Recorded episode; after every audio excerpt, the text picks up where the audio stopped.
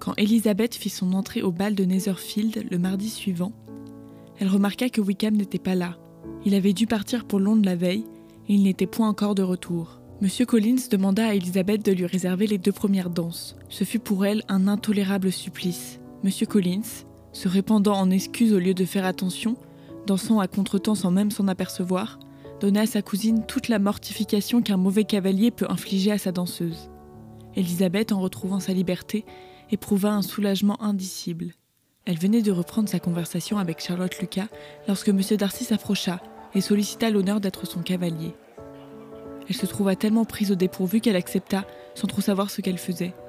Pendant un certain temps, ils gardèrent le silence. M. Darcy ne commença la conversation qu'au début de la deuxième danse, pour demander à Elisabeth si elle allait souvent à Meriton avec ses sœurs. Oui, lorsque vous nous avez rencontrés l'autre jour, nous venions justement de faire une nouvelle connaissance. Monsieur Wickham est doué de manières agréables qui lui permettent de se faire facilement des amis. Qu'il soit également capable de les conserver est une chose moins sûre. Je sais qu'il a eu le malheur de perdre votre amitié, et cela d'une façon telle qu'il en souffrira probablement toute son existence. Darcy ne répondit pas et parut désireux de changer la conversation. La danse terminée, ils se séparèrent en silence, mécontents l'un de l'autre, mais à un degré différent, car Darcy avait dans le cœur un sentiment qui le poussa bientôt à pardonner à Elisabeth et à réserver toute sa colère pour un autre. Presque aussitôt, Miss Bingley se dirigea vers Elisabeth.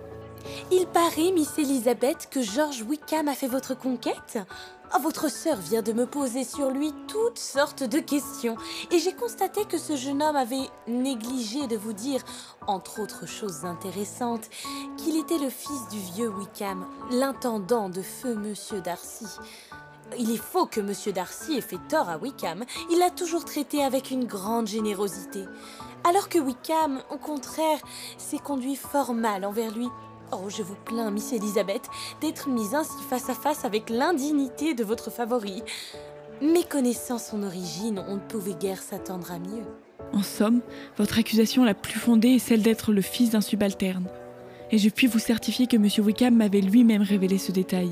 Oh, pardon Oh, excusez-moi en faveur de mon attention, qui était bonne. Insolente créature, se dit Elisabeth.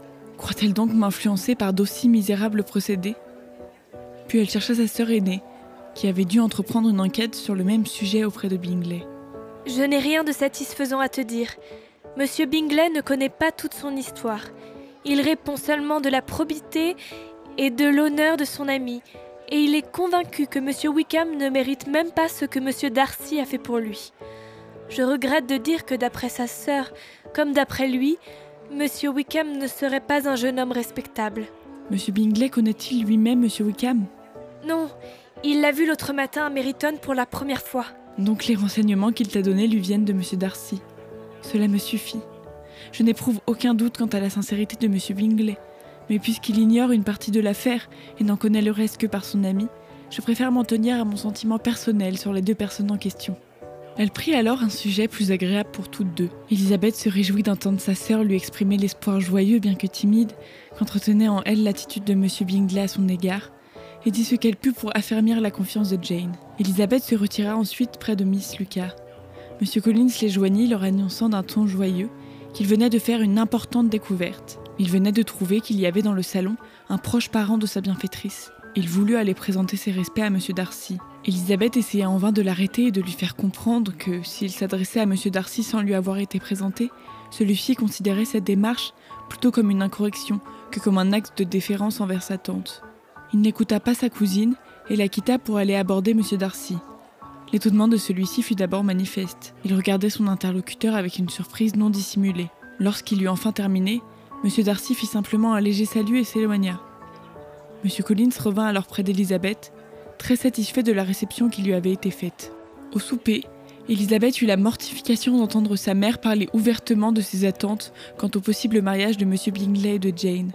Elisabeth essayait d'arrêter ce flot de paroles ou de persuader à sa mère de mettre une sourdine à sa voix, mais celle-ci ne répondit qu'en taxant sa fille d'absurdité. Le souper terminé, Marie se mit au piano. Sa voix manquait d'ampleur et son interprétation de naturel. Son père finit par l'arrêter. Il semblait à Elisabeth que si sa famille avait pris tâche ce soir-là de se rendre ridicule, elle n'aurait pu le faire avec plus de succès. Le reste de la soirée offrit peu d'agréments à Elisabeth, agacée par la présence continuelle de M. Collins à ses côtés. Elle dut son unique soulagement à Miss Lucas, qui, en se joignant à leur conversation, détourna sur elle-même une partie des discours de M. Collins. Les habitants de Longbourn furent des derniers à prendre congé. Quand ils se levèrent pour partir, Madame Bennett exprima d'une manière pressante son désir de voir bientôt tous ses hôtes à Longbourn, et s'adressa particulièrement à M. Bingley pour l'assurer du plaisir qu'il leur ferait, en venant n'importe quel jour sans invitation, partager leur repas de famille. Avec plaisir et reconnaissance, M. Bingley promit de saisir la première occasion d'aller lui faire visite après son retour de Londres, où il devait se rendre le lendemain même pour un bref séjour. Madame Bennett était pleinement satisfaite. Elle quitta ses hôtes avec l'agréable persuasion qu'elle pourrait espérer voir sa fille installée à Netherfield dans un délai de trois ou quatre mois. Le lendemain, M. Collins fit sa déclaration. Trouvant Madame Bennet en compagnie d'Elisabeth et de Kitty, il lui parla ainsi. Puis-je, Madame, solliciter votre bienveillant appui pour obtenir de votre fille, Elisabeth, un entretien particulier dans le cours de la matinée? Mais je crois bien. Je suis sûre qu'Elisabeth ne demande pas mieux. Venez, Kitty. J'ai besoin de vous au premier. Ma mère, ne sortez pas, je vous en prie. Monsieur Collins m'excusera, mais il n'a certainement rien à me dire que tout le monde ne puisse entendre. Non, non, Lizzie. Quelle est cette sottise? Je désire que vous restiez. Lizzie, j'insiste pour que vous restiez et que vous écoutiez ce que Monsieur Collins veut vous dire. Euh, Croyez-moi, chère Miss Elizabeth, votre modestie, loin de vous nuire, ajouterait plutôt à vos autres perfections. Vous seriez moins aimable à mes yeux sans cette petite réticence. Il vous est difficilement possible de douter de l'objet de mon discours. Mes attentions ont été trop claires pour prêter à confusion. Presque aussitôt que j'ai mis le pied dans cette maison, c'est vous que j'ai choisi pour être la compagne de ma vie. Cependant, avant que m'égarent les sentiments que ce sujet m'inspire, peut-être est-il préférable que je vous expose les raisons qui m'ont poussé à venir avec l'intention d'y trouver une épouse, intention ferme et délibérée. Les raisons que j'ai de me marier sont Primo, je considère qu'il est du devoir de tout pasteur de donner le bon exemple à sa paroisse en fondant un foyer. Secondo, que cela ajoutera beaucoup, j'en suis convaincu, à mon bonheur. Et tertio, j'aurais peut-être dû commencer par là, je répondrai ainsi au désir exprimé par la très noble dame que j'ai l'honneur d'appeler ma protectrice. Tels sont les motifs qui me poussent au mariage.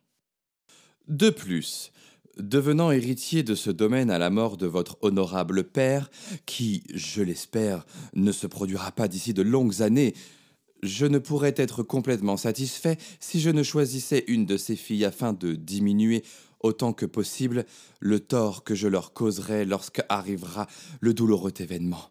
Dieu veuille que ce soit le plus tard possible.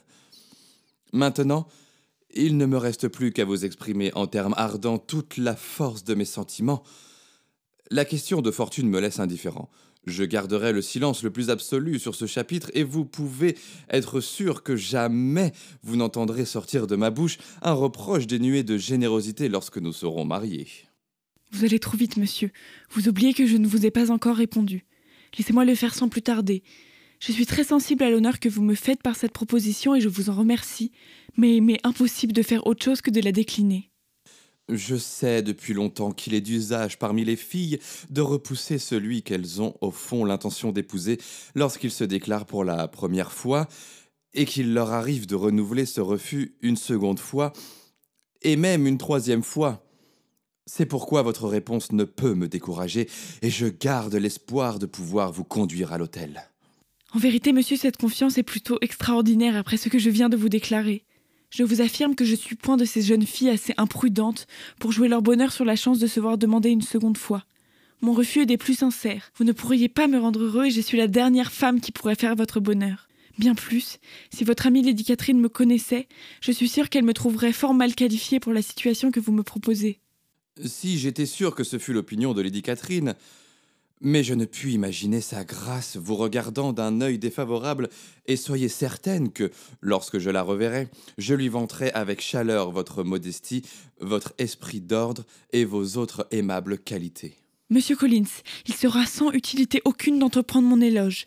Je souhaite vous voir heureux et riche, et en vous refusant ma main, je contribue à la réalisation de ce vœu. Si vous considérez tout ce que je viens de vous dire comme un encouragement, je me demande en quels termes il me faut exprimer mon refus pour vous convaincre que c'en est un. Laissez-moi croire, ma chère cousine, que ce refus n'est qu'une simple formalité. Il ne me semble pas que je sois indigne de vous, ni que l'établissement que je vous offre ne soit pas pour vous des plus enviables.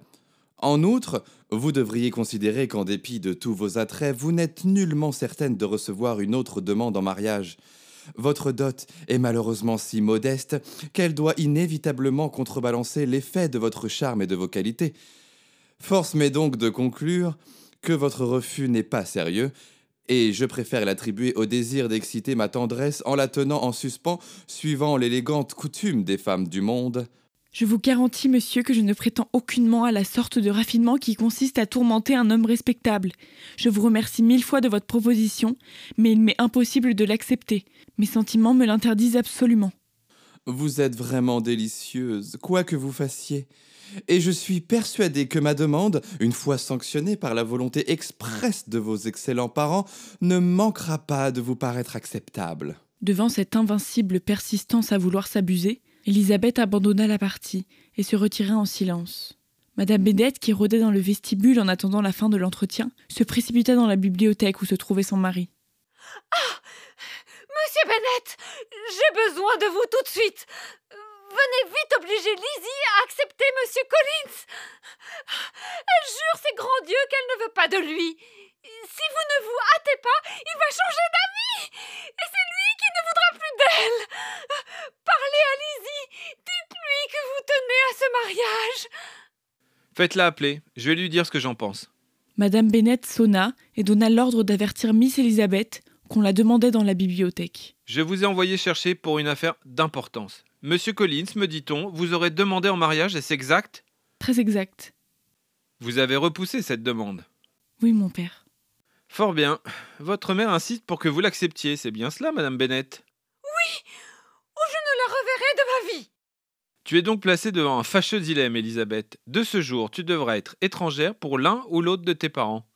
Ta mère ne te verra plus si tu n'épouses pas Monsieur Collins, et moi, je ne te reverrai pas davantage si tu l'épouses. Elisabeth ne put s'empêcher de sourire à cette conclusion inattendue. Mais Madame Bennett, qui avait supposé que son mari partageait son sentiment, fut excessivement désappointée. Elle se lamentait dans la cuisine et fut interrompue par l'arrivée de Monsieur Collins, qui entrait avec un air plus solennel encore que d'habitude. Ma chère madame, ne parlons plus de cette affaire. Je suis bien loin de garder rancune à votre fille.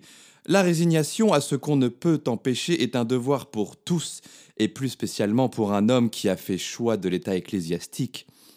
Ce devoir, je m'y soumets d'autant plus aisément qu'un doute m'est venu sur le bonheur qui m'attendait si ma belle cousine m'avait fait l'honneur de m'accorder sa main. J'espère que vous ne considérerez pas comme un manque de respect envers vous que je retire mes prétentions aux bonnes grâces de votre fille sans vous avoir sollicité, vous et monsieur Bennett, d'user de votre autorité en ma faveur.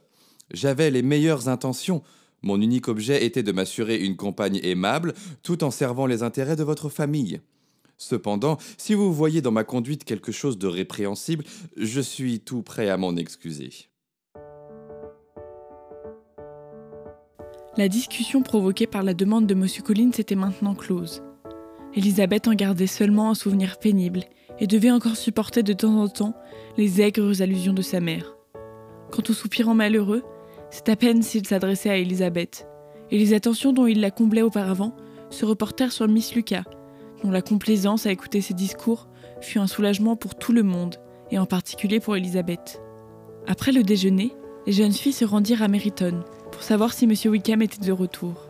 Comme elles entraient dans la ville, elles le rencontrèrent lui-même, et il les accompagna jusqu'à chez leur tante. À Elisabeth, il ne fit aucune difficulté pour avouer que son absence au bal de Netherfield avait été volontaire. À mesure que la date du bal se rapprochait, j'avais l'impression de plus en plus nette que je ferais mieux d'éviter une rencontre avec M. Darcy. Me trouver avec lui dans la même salle, dans la même société pendant plusieurs heures, était peut-être plus que je ne pouvais supporter. Il aurait pu en résulter des incidents aussi désagréables pour les autres que pour moi-même. Elisabeth approuva pleinement son abstention. Ils eurent tout le loisir de s'étendre sur ce sujet, car Wickham et un de ses camarades reconduisirent ensuite les filles jusqu'à Longbourn. Touchée d'un empressement aussi flatteur, Elisabeth profita de l'occasion pour le présenter à ses parents. Peu après leur retour, une lettre apportée de Netherfield fut remise à Jane, qui l'ouvrit aussitôt. Elisabeth vit que sa sœur changeait de couleur en lisant, et qu'elle s'arrêtait spécialement à certains passages de la lettre. Dès que Wickham et son compagnon furent partis, elle fit signe à Elisabeth de la suivre dans sa chambre. La lettre est de Caroline Bingley, et la nouvelle qu'elle m'apporte n'est pas sans me surprendre. À l'heure qu'il est, ils ont tous quitté Netherfield et sont en route pour Londres, sans idée de retour. Écoute plutôt. Elle lut la première phrase, qui annonçait la résolution de ces dames de rejoindre leur frère. La lettre continuait ainsi.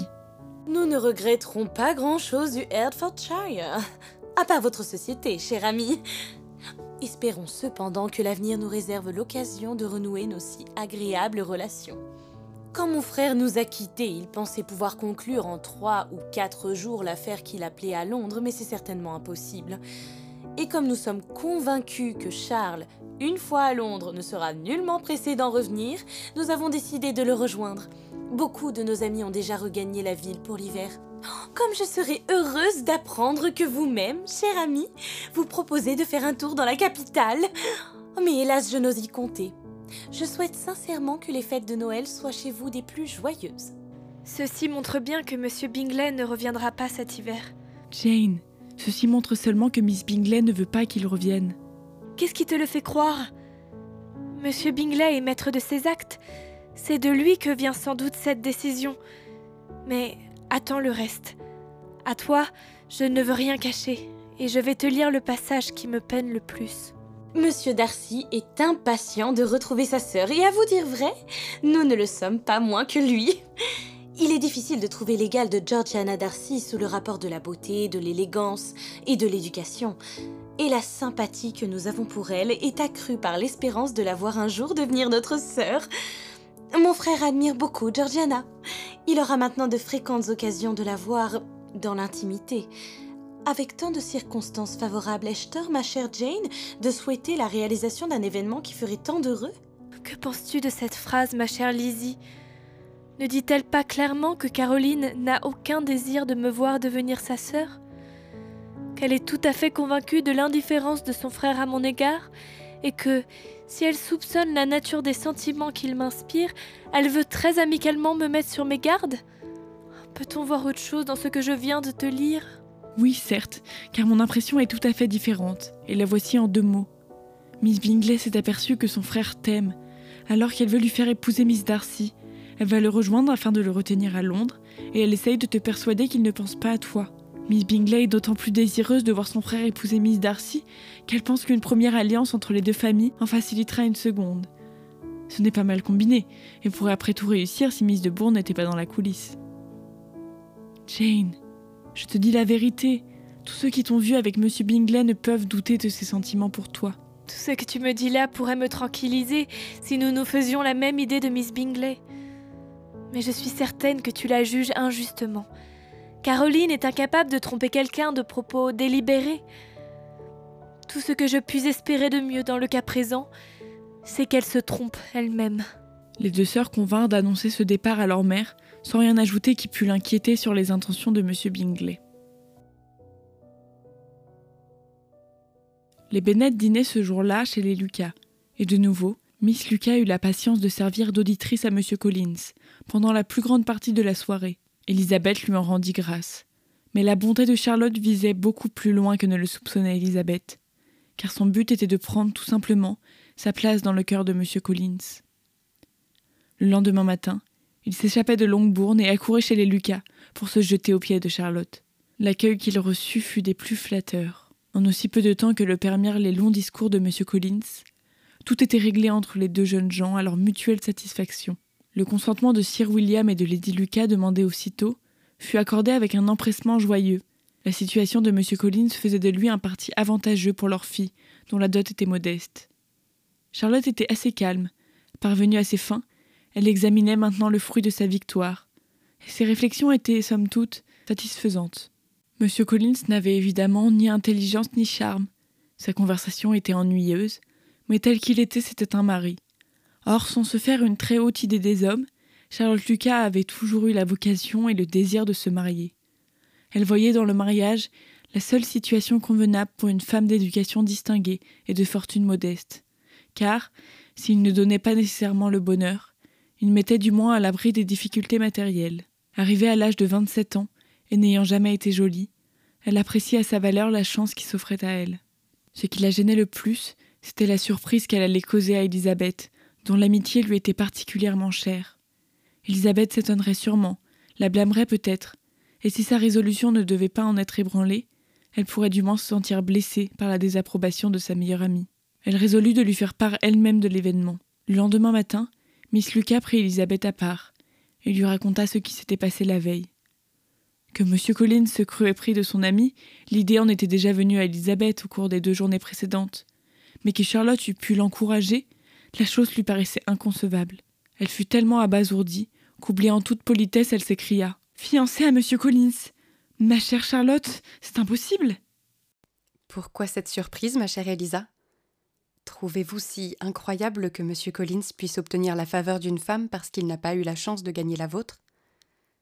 M. Collins ayant manifesté si récemment le désir de vous épouser, il est naturel que vous éprouviez un étonnement très vif. Cependant, quand vous aurez eu le temps d'y réfléchir, je crois que vous m'approuverez. Vous savez que je ne suis pas romanesque. Un foyer confortable est tout ce que je désire. Or, en considérant l'honorabilité de M. Collins, ses relations, sa situation sociale, je suis convaincue d'avoir en l'épousant des chances de bonheur que tout le monde ne trouve pas dans le mariage. Sans aucun doute. Après une pause un peu gênée, toutes deux rejoignirent le reste de la famille. Charlotte ne resta pas longtemps, et après son départ, Elisabeth se mit à réfléchir sur ce qu'elle venait d'apprendre. Elle avait toujours senti que les idées de Charlotte sur le mariage différaient des siennes, mais elle n'imaginait point que, le moment venu, elle serait capable de sacrifier les sentiments les plus respectables à une situation mondaine et à des avantages matériels. Le lendemain, Elisabeth se demandait si elle était autorisée à communiquer à toute sa famille ce qu'elle venait d'apprendre. Lorsque Sir William Lucas fit son entrée, envoyé par sa fille, pour annoncer officiellement ses fiançailles. Madame Bennet était tellement stupéfaite qu'elle ne trouva rien à dire jusqu'au départ de Sir William. Mais dès qu'il se fut retiré, elle donna libre cours au flot tumultueux de ses sentiments. Deux choses se dégageaient clairement de son discours. Elisabeth était la cause de tout le mal, et elle, Madame Bennet, avait été indignement traitée. Il lui fallut plus d'un mois avant qu'elle ne parvint à pardonner à leur fille. Entre Elisabeth et Charlotte, une gêne subsistait qui les empêchait toutes deux d'aborder ce chapitre. Elisabeth sentait bien qu'il ne pouvait plus y avoir entre elles la même confiance. Madame Bennet était vraiment à plaindre. La moindre allusion au mariage de M. Collins la mettait hors d'elle, et partout où elle allait, elle était sûre d'en entendre parler. La vue de Miss Lucas lui était odieuse, elle ne pouvait, sans horreur, penser qu'elle lui succéderait à Longbourn.